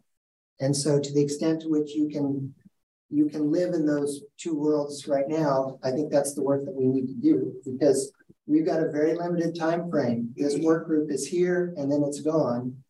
And our legacy as a work group will be the recommendations that are put forward that the city can then take action on with the hope that we have greater oversight, we have greater um, outcomes through the CPRB and any related work. And that will be our product. And to add on to that, I am hearing brand, I am hearing pay, I am hearing all of those things. But I will tell you, character, anyone's character in this place, right here, right now, can be damaged at any time. And it can be damaged falsely. So when that man came up to me with that piece of paper, I was like, you know, you can see a saboteur in the room to mess up any given process. So it's up to you or up to us to figure out what is worth that and what is not worth that. Because I have lived in my lifetime to see character being damaged on a regular basis, on an everyday basis in the job that I have worked in. So whether you step right or left, your brand, your brand officer, I know about brand. I know about the name, and I know about the skin of which I live in every day. So to me, anyone can step in the space and mess up the process. And if it is up to us whether or not we allow it. So we know that lots of us have been nominated to do the work. All we can do is do the work, try to understand the process, try not to get upset with the uniform, but we just have to do the work. And if you walk away from here feeling like your brand has been damaged, I would say no. Because your brand will not be damaged over one individual walking in because you know when you walk in your skin every day, even with your child, you already know all the junk that you've gone through. You know it already. So to me, we're here about doing the work. We need to understand what your process is as officers, as you look at how you structure all of that. And now I will leave it alone. I want to make one more comment character. When this all came up, I, number one, asked for a clean copy of the video so I could hear the context. It was refused. Number two, I went, ran into Skylar Richardson in the hallway in the courthouse and we had a conversation about some of what was going on there. And as I walked away from that, I thought, I hope that when somebody has really messed up and really suffered the consequences for it, I have the graciousness to look at that person and say, yes, but here's something he was good at. I mean, to me, that's character, where he was he was not looking at the man for what he did wrong. He was looking at the man for what he did well. And I was impressed by that. I think we're equating the process breaking or the group breaking with addressing a, a complaint about somebody. And I just want to, as we're ending that conversation, let's not do that black and white thinking. I think that we can address concerns so that the public trusts the process and the process doesn't have to stop. Um, it speaks to the power dynamics to assume that switching out an officer on the work group would break, would stop the process um, a little bit. So I don't know, just something to think about. And I'm looking at the process. Yeah. Um, thank you for this. Uh, I appreciate that. Um, this is important work. This is the work. Um, process and and how it's perceived is critically important. Also, this experience, I think, is informative of the recommendations that you all craft. And so as you think about um, what what you tackle or how you approach it, what all of that included, we're in a unique space here where, where you're literally invited in to produce recommendations and potential solutions. And so that's the work at hand. And so, um, and all the messaging that goes around that is, is um, every bit as important as well. So thank you for that. Um, I want to, we've got a, um, um, a few minutes left here and we've got a bunch of other things to cover. And, um, and we also have a very heavy lift of Jan, uh, July 31st for our next community conversation. So um, I want to do a little process with you all to figure out how you how you best want to do this. Because um, I also need to get some resource recommendations from you for, for the group. Um, we had originally slotted um, about 45 minutes, 30, 45 minutes for conversation of um, our mapping exercise. Um, and we are pushing up way into that, but we needed to have this discussion. So I, I want to honor that and appreciate that. Um, and I also was going to float the idea of potentially seeing if you might be game for adding a work session on next Monday um, to further our work. But um, that's, I was already thinking of that in advance because we've got a lot to do. But um, let me just throw it back to the group and tell me what you're thinking and what, how you want to um, proceed. Seems like we either stay later tonight or we need to meet again before the next community talk. We'll also have more um, information from the community conversation next week than we have tonight. Right. So we I probably ought to be, be here. Um, I will be out of the country. I'll be out of state. I will be out of town. And that was why we originally stayed away from the, so three of you would with Nazi present next week? 30th anniversary. Okay. Is there another day that week? We've we've been pretty set on Mondays, but I think for people traveling, it's that's going to potentially take out the week. Um, what uh, and and in any case, no matter whether we're in person or not, there's a lot of work that's going to need to happen. Just where where you're pointing to your notes at your leisure and and as you're able, um, and feeding back in uh, input um, accordingly. Um, do you, can we negotiate going longer tonight? Is that what you want to do? Is that an option? What? Is, uh, do you want to expand our time beyond our eight o'clock end time this evening so that we can get through presentation? And does that create hardships for folks? Need to call home to see. Okay it not possible to add another meeting at some other point, like later in the calendar, so we can. That makes sense. Yeah. Um, because I think we might need a little time to reflect, and uh, uh maybe more research, just reflect and think on things. Sometimes um, we need to take pause so we're not reacting just like on emotion um, because we don't want an attacking character. Um, I'm trying to keep my eye on the ball. Um, war versus, you know, battle.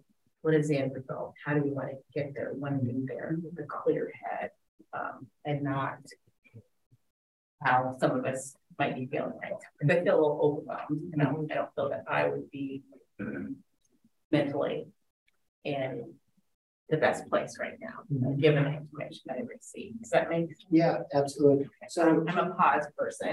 Yeah, no, I thank you for that. Um, so question is, do we need to find another time and space to to do this this work. We had already built in a pause on the schedule so that um, July 31st is our next community conversation. Um, but then we had structured a pause between this work session and our next, which is uh, August 14th, because we've got a number of resources that we're going to need you to be looking at and reviewing, formulating thoughts, beginning to map that out. Um, so we, I wasn't anticipating that we were going be having this particular conversation at this time, but we do have some space allowed there already. Um, I just want to make sure that we go into our plans for July 31st with some clarity so that that because that that's where that ship's launched. So we want to honor that with the community, but make sure that we um, have all that we need uh, so that we're prepared on the on the 31st. Most of what I need, I've got, but I would like to get your input on some uh, follow-up questions. And so we can spend a few minutes talking about that now, um, or um, I can draft those, push them out to you and, and ask for feedback and we post post drafts on the portal. And is there a possibility that we could get the slides of the current um, process or the complaint process? Or you know? It's not built in that manner. It's built to kind of walk through, and discuss. It's not like just the plain policy. So it's yeah, it's context of conversation. It's like oh, why don't we do that and then hold our questions? Yeah, it's 15. So your presentation is 15 minutes and then and then oh, it's Q and A. Or even hold questions to ask. I think we're better to I think we're better to pause it's it's only where it could place as a group. But that's just opinion and one of 12 or one of 11 tonight. I'd rather have questions immediately afterward. I mean, the, yeah, the, my memory's not with the presentation was designed to be interactive. Right. It's not oh, like okay. we didn't understand it. It's okay. You're going to have to follow along with it. So you're okay. So you, it's not like a PowerPoint. Um, it's you're you're interacting throughout today. Okay. Yeah, there's um, like pictures. And then if we're, that, if we're two or three weeks later, before we're talking about it again, I just it's we probably have to run through it again just to refresh everyone's memory. Okay, so so let me just throw this out then. So if if given that, um, what if we are to push out the resources for your uh, homework in the meantime um, the NACOLE resources, the Citygate study, the ordinances, um, and that you spend time reading through that. The advantage of doing that is that you'll have more of a framework coming in. So as you hear the police department present, you'll already have in mind thinking of recommended practices, best practices, so you can critique to see, is it reflected in the current process or not? Um, that will help you prompt some of the questions. And then um, when you get to the point where you start uh, scoping out recommendations, you'll be able to draw on what you've learned and then also what we've presented from the department. So um, how about if we do that instead? So we front load the review of all the community conversation one notes, all discussion notes up to this point, and then resource documents that you look those over and then we will reconvene and our next meeting is it, it will be a bit because it's scheduled for August 14th. Um, but that's when we'll next uh, reconvene as a work session. How does that sound? Thoughts, comments? Yeah, and I think I think if you can share the drafts of the community conversation questions over email, we can um, look at them as well ahead of the 31st. Yeah. Okay. Would, um, Casey, would it be possible on the portal to um, have a place where we can post uh, drafts that are under discussion here so that we have a, a, common place to go and the public can see what that is um, and has access to that since we wouldn't be doing it during the meeting? Yeah, yeah. Um, so you're going to post the drafts So the public will see the drafts before they're the final versions. That's my only concern. When you say drafts, what do you mean? I imagined they were going to be a draft questionnaire like the last time, but maybe I'm not Yeah, understanding. just a new set of, of questions. Or we can structure it within the agenda. Um, I've already scoped out what the agenda is, so we can have the discussion questions in draft form on the agenda. Then just march, mark it as draft. And um, add, and we can add some language on the site to explain what we're considering before we finalize that for the 31st. Just so I understand, you will send out the notes from all of the participants and the survey results. We will read those independently and then submit questions to you that we would like to be asked, and you will compile them in a draft form online for us to review before the meeting. Is Um, that what we're saying? If, if you want to originate some questions, that would be great. Otherwise, I'm happy to take the first go at it, first draft, and then you can react to those. So um, we did basically a combination of that approach last time because I presented some draft questions. You tweaked them, made them better, and then you also offered up a couple of your own questions that got included in that. So um, so we can, we, I think it's a little different because I think it should be that our questions and reaction to the information, and we haven't gotten the information yet. Okay. So your questions yeah. might be on par with what we're thinking, but it might not be. And okay. so um, I just wonder um, if we review the information and then view your questions, if that would put us in an editing role instead of um, a responding role. Okay, sure. Um, sure. So okay, that was my, my yeah. No, that's great. So, so let me ask this. Um, so you'll get the the notes um, and all prior discussion notes, and then um, I'll just put it in the form of um, I'll ask you to review that and then ask yourself, based on what we learned at the first community conversation and seeing the data in front, what discussion questions do we want to pose for community conversation number two that build upon that? Okay. I'm sure if we're all looking at the same information, our questions will come in themes that yeah, can be synthesized. So, yeah, ab absolutely.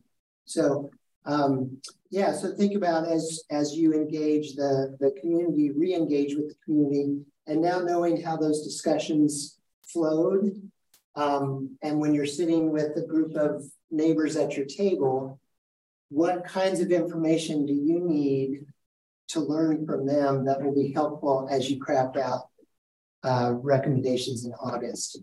And then in August, that's when we will dedicate work sessions to debriefing all the data from community uh, conversations one and two, and then we'll take each resource document and um, ask for, and we just discuss what did you learn from it? What insights did you uh, glean from this? And how does this inform your thinking? And then, um, so that will be the August 14th work session. And then August 21, we'll ask you to start looking at um, some initial ideas for your recommendations. Because there's two weeks in between the second and our meeting, yeah. will we have access to that information before our meeting so that yes, we can yeah. use more of our time Abs moving forward rather than debriefing? Yeah, yeah. We'll, we we'll essentially did a two-hour debrief today. Yeah. So um, I I have it on my timeline um, that we meet on Monday that I have to get in front of you by that Friday. Yes. Which would be whatever that is, August 3rd or something like that. Um, okay. And, and this isn't really the way that people that come out to the community.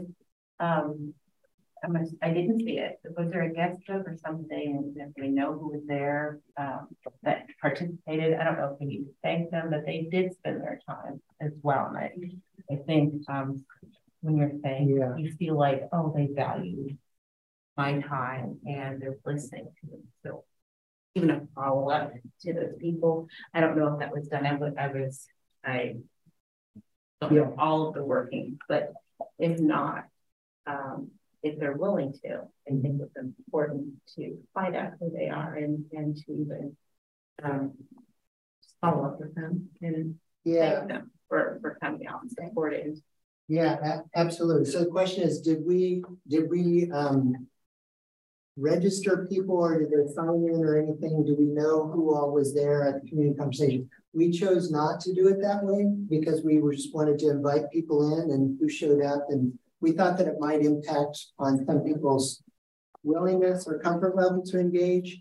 Um, not not mandatory, but yeah. if they wanted to. Um, but the other thing, yeah, the other thing is we want to make sure that we um, are appreciative of people's time and inputs and energies. And so I would offer up a couple of things. So one, anybody that you know that was there, um, please reach out and thank them um, for taking the time to do that. This is important work and they were there and they got their input in there and we appreciate that.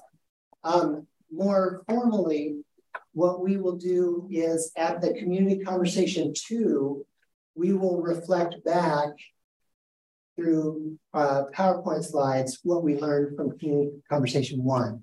So we'll be able to speak to the themes and insights and some representative quotes that are actual participants. So people should be able to look and see, um, I participated and, and here's, here's a, a report out of the work that I got to help create. And so they'll, they'll see that reflected in each of the work we do. Um, one of the biggest challenges in this work is doing great community engagement. And one of the worst things that you can do is invite people in, get their feedback, and then one, never thank them or acknowledge it, and then two, not make use of it. And so one of the things that I uh, will challenge all of you to do is as you begin to talk about this work and begin to map out your recommendations, um, we need to be very intentional of communicating back to the community. Here's what we learned from you, and this is how it informed our recommendations.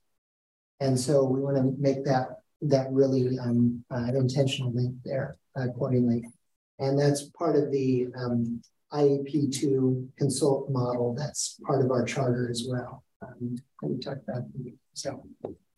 Okay, that's a lot. Um, other questions? Yes. Well, so I don't want to put the cart before the horse, and it's it seems kind of weird that I would hand out a ordinance from a city that I worked for for over 10 years and helped them implement their community review board. Uh, but I think that's why I'm on this committee, probably. One of the reasons is the experience I've had doing it and in a system that worked, at least for the city of Fort Collins, it worked. And I'm not suggesting that everything they did there is what we want to do here or recommend here. But I think there'll be some good ideas there that address some of the issues that I think are coming up about trust and um, being broader in uh, the subjects that can be complained about to reach the board.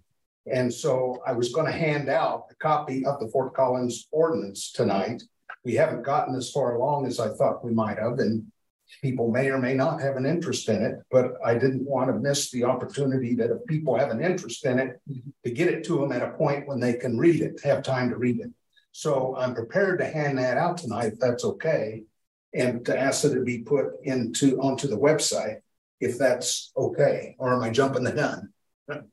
Well, that's exactly what we need to know is what kind of resources you want to get. So let me make sure I understand you. So you have professional experience having worked in a city that also had a community police review board. And so you're wanting to offer up as a resource to this group a um, the the ordinance that that city used. Yes. Yeah. Yeah. So. Yeah, I, I think that that would be helpful. Um, I will just share with you one thing that I read um, is that any kind of of um, CPRB like um, entity tends to be very unique to its locale. Um, they each have their own nuance and structure to them. And so I have no idea what this one looked like, but it sounds like it's also a good resource to inform the thinking. So, um, but uh, just to clarify, this is one of multiple resource documents, and this may or may not be anywhere near what you might envision for your own recommendations, but it's uh, a good resource to be able to talk about. You said this was 10 years ago? I uh, retired from Fort Collins City Attorney's Office in 2015. But I called them. I know the attorneys who still provide advice to their board. And uh, so I got the most recent copy of their ordinance and shot breeze with her on how's it working out. Is, Is there any data about how it's working out or how it has worked? uh, I'm sure they have data. I haven't tried to gather it. And I think there's also a possibility I could get the, I'm thinking, now maybe I'm, this is pie in the sky, but I'm thinking I could get the uh, chair of that CRB to come and do a Zoom call with us uh, to tell you firsthand what they think, how it's working. I, Well, that's that might be more than you want, and maybe that's down the road. And yeah, let's. I let's just kind of want to know what the efficacy of the policy is as compared to what it was before to determine if it would be a good fit for us. Um, is kind of the thought I was thinking. Mm-hmm. Um, but I was kind of offering it because I think you'll see they've addressed some of the issues that we're talking about. Not all of them, maybe not good enough, maybe so, but they address it. And so that's what I was offering up. And then their experience there, how many complaints they have. Yes, uh, that's how many they had before and how many they've had since. Yeah, they've probably had it probably 15, 15 years or more.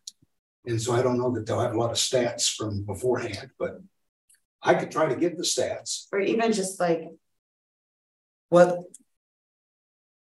the effect of the policy has been on the policing. Um, so steps that they've taken in light of the feedback that they've received from the community, who's making complaints, how their complaints are used. I understand that we have the policy, but I also want to see the accompanying result of the policy to see okay. if it would have the type of effect we're looking for. So which we haven't even decided as a group. Yeah, so I'm hearing a couple things. So this is this is one of multiple resources that we'll use. If we look at any sample ordinances from other cities, the request is, can we also get some data to show how effective or successful that particular um, uh, ordinance has been or the way that that's structured. And so it's an additional ask. Let me just ask as a follow-up. Um, there are 18,000 law enforcement uh, departments in the United States. There are fewer than 200 of them have a uh, community police oversight um, body in those same communities. There are a number of great resources out there from other cities that we can look at um, some of which are quite large cities. Um, others might be comparable in size, I don't know. But would it be useful if we can also find one or two other examples from other cities um, that you can also draw upon as part of your reference? That would that be useful as well? Well, that wasn't something that a member of the someone that was sitting at our table, a member of the community, former police officer, did bring that up. Okay. So it might be, be worth I think I, what you're saying is we can learn from their mistakes, so we don't make some of the same mistakes mm-hmm. or strengthen the areas that they're weak in. So yeah, we're starting from. I feel like there. I mean, and please remember, don't take this as a as a slight, right? But there could be another person who's like, oh, look at the Lawrence policy that I helped draft. Mm-hmm right? Right. And so um, the policy on its face might have lots of lovely nuggets that we want to pull, but ultimately, if it's not um, having robust engagement and then effective um, response, then maybe that's not a policy that we want to um, pull references from mm-hmm. or inspiration from. But um, okay. Please don't take that as a. No, Yeah, but that's, that's But rather just, um, I think that there's a, a lot of policies out there that on its face look great, but then in action doesn't, um. Garner the attention. I've seen this one vetted out though, so in my mind, it's pretty damn good. But, yeah, I've got a bias there, But that- so I Yeah, that's, that's just your opinion. Um, a couple other resources that we'll put in front of you. And member Templeton of the, um. Um, it's late. Member Littleton, excuse me, of the CPRB had put on my radar, um, the National Association for Civilian Oversight of Law Enforcement, known as NACOLE. Um, and so they have, um, a number of resources that we can reference to inform your thinking. Um, we also have, uh, and these are all key documents that will be listed on the portal. The ordinance that established the CPRB to begin with.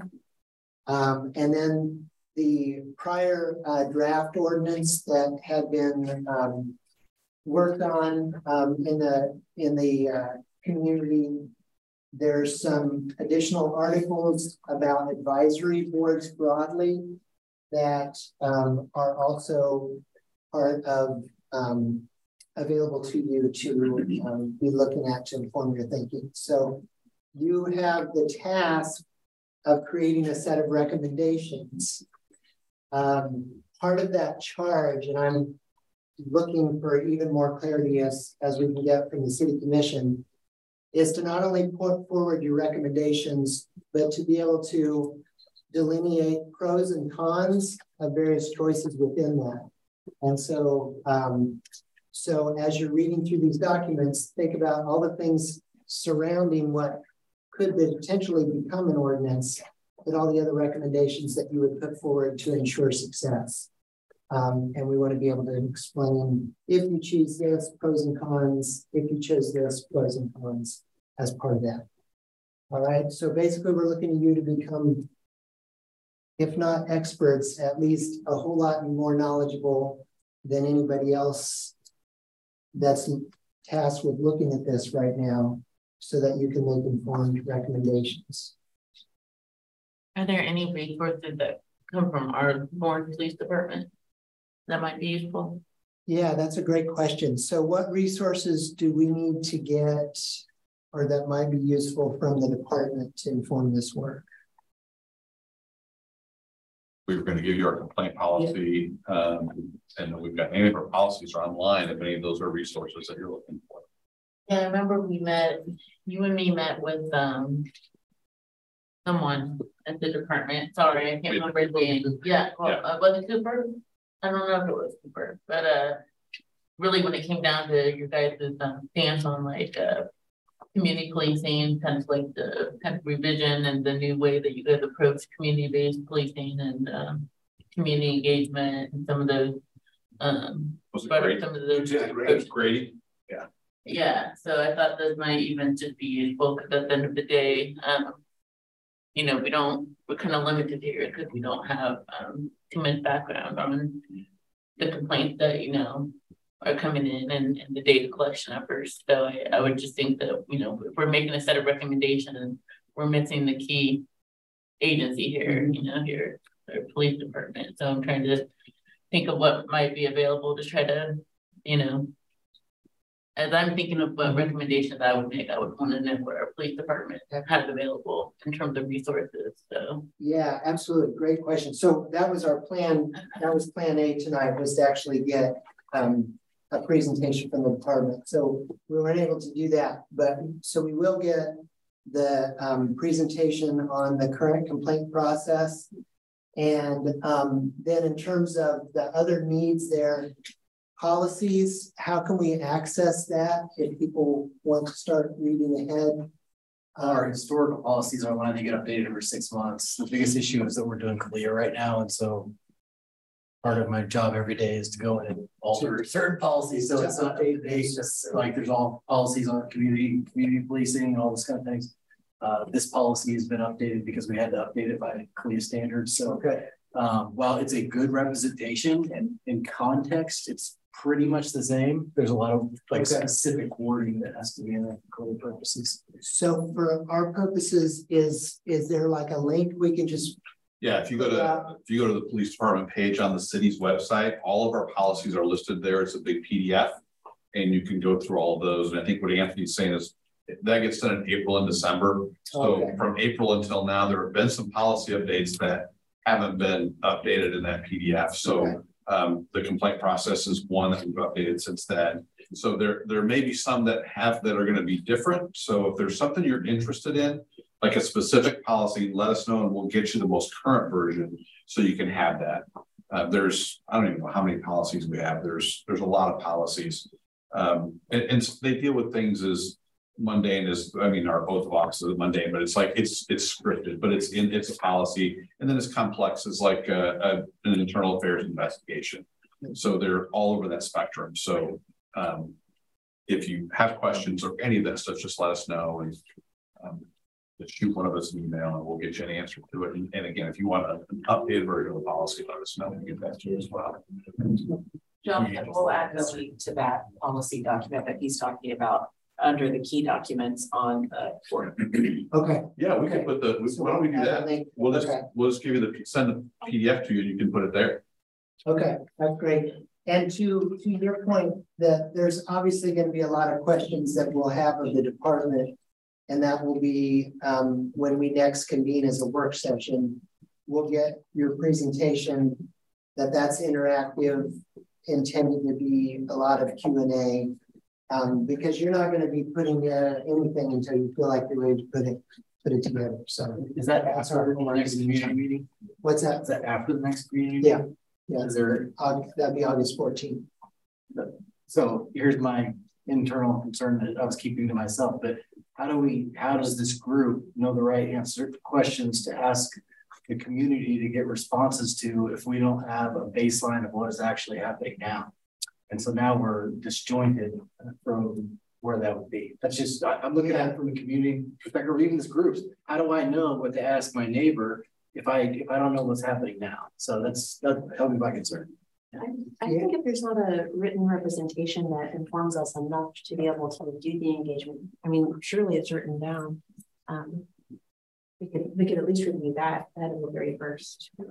Yeah, and, and also there's some potential options that we have um, within the IAP two model um, as we think about where you get, how, where and how you get to um, producing recommendations. Um, we could theoretically, after we've done the mapping process, um, you could theoretically do like a like a, a focus group, if you will, um, where you've created a map and then you invite in some community members just to walk through that and give feedback and then make some adjustments accordingly. So those are some things that you all can be thinking about as you're doing because the community conversation isn't, isn't really designed to go into that level of detail um, on your community or on your complaint process because you're not there yet, you know, as a group. So um, it's not intended to go to that level of detail, but you might find that you want to go in that level of detail and that can be accomplished at a later time through um, a focus group, for example. And that's where the approach is more like user experience. If you've ever done any kind of process improvement, it's a user experience um, design. So we can talk about that in our at our next work session as well. Okay, um, any other questions? Well, I'm just a little unclear on what's happening with what what's happening by what time. So Jonathan, you're gonna get all the notes and everything out to folks. They're supposed to get questions back to you. Then you're gonna send a draft. And all that's gonna happen before the 31st. Yes, so we And we're gonna make it into an electronic questionnaire that can be put out prior to the 31st for people to take electronically. Yes. Okay. So deadlines, so um, thank you, Casey. Just so we're working backwards, so we've got exact dates.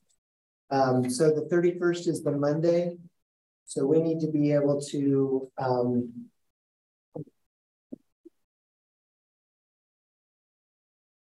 post that agenda on the twenty-seventh, is that right? Yes. Okay, so um, that means that I would need to get your draft questions by the 25th. Which means we need to get everything from me by the end of the day on the, uh, let's see, by the 20th. That work? We need to get questions to you by the twenty-fifth. Yes. Do you have a time? No, just end of the day. Okay. It will be the end of My days go long, so. Okay. It's a lot, it's a lot. And then there won't be a draft after they get questions to you. You'll compile that into what gets posted on the twenty seventh. Yep. Okay. Okay, other questions? Um, could we get the community, um, start the police community survey data, and we need dashboards also for, uh, research documents? Yep. Yeah. The what? The web. Uh, I didn't purchase. Community survey, we guys do them every couple of years, yeah. Whatever there is. Like our community satisfaction survey, Alex, is that what you're talking about? Or are you talking about the? I just know it's called, when we were talking called community survey. The ETC survey. Okay. Oh, the ETC survey. Mm-hmm. Oh, yeah, yeah. If you're not familiar, that's the city's customer satisfaction survey. That's what you're referring to. It goes out with utility. Yeah, I'm, I'm more familiar with the independent survey, um, but it sounds like we'll Yeah. also, um, do one. Uh, this, that's the city survey. We, it's not the police that don't do it. It's the ETC is a company that does the survey portion. And there's a section on the police part of that. Is that what you're talking about? Well, maybe it's not as valuable as I thought. Um, I'll look into the other surveys that, that have also been done and we can decide it as, you know, people can decide if they want to look at those or not. Um, but yeah, just kind of to, to your questions about like, what are the kind of the complaints that may be received or maybe that aren't being received formally that, that people would potentially offer based on what process we come up with. So I think that that, that would be um, good to look at. Yeah, and once we get the presentation from the PD, I think that that's going to be a lot easier to react to. Um, so I appreciate the um, effort to to to get that ready for us, and we look forward to doing that on August 15. Um, okay, so in the meantime, you're looking at what's on currently on the portal. Um, you're going to look at the additional notes that will be discussion notes that will be posted by Thursday. That will include all of the community conversation one notes, all of our discussion notes up to this point, all new resources that we've identified that uh, you'll reference will also be posted there. And we're asking you to start reading through those.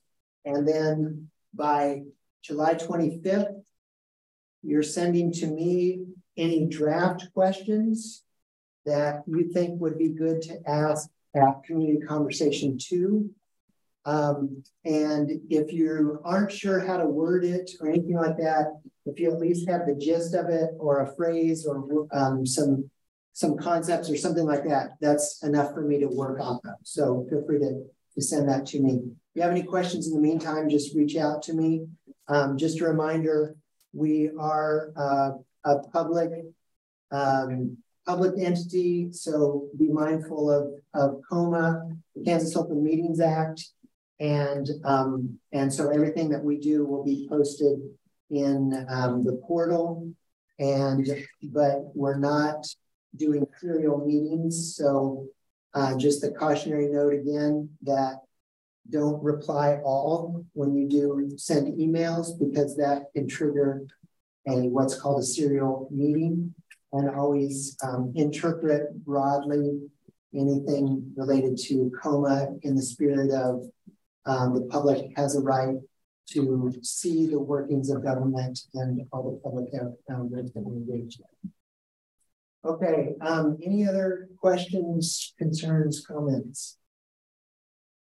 Covered a lot. Thank you. Um, this is heavy work and this is a pivotal time, as I mentioned at the beginning, turning into some real heavy homework. So thank you for your attention to this on behalf of the process and the community. We've got a lot to deliver on, and I thank you for all the time that you're putting into doing this. Please help yourself to take some food with you as you go, and we will see you very soon. Thank you. Thank you.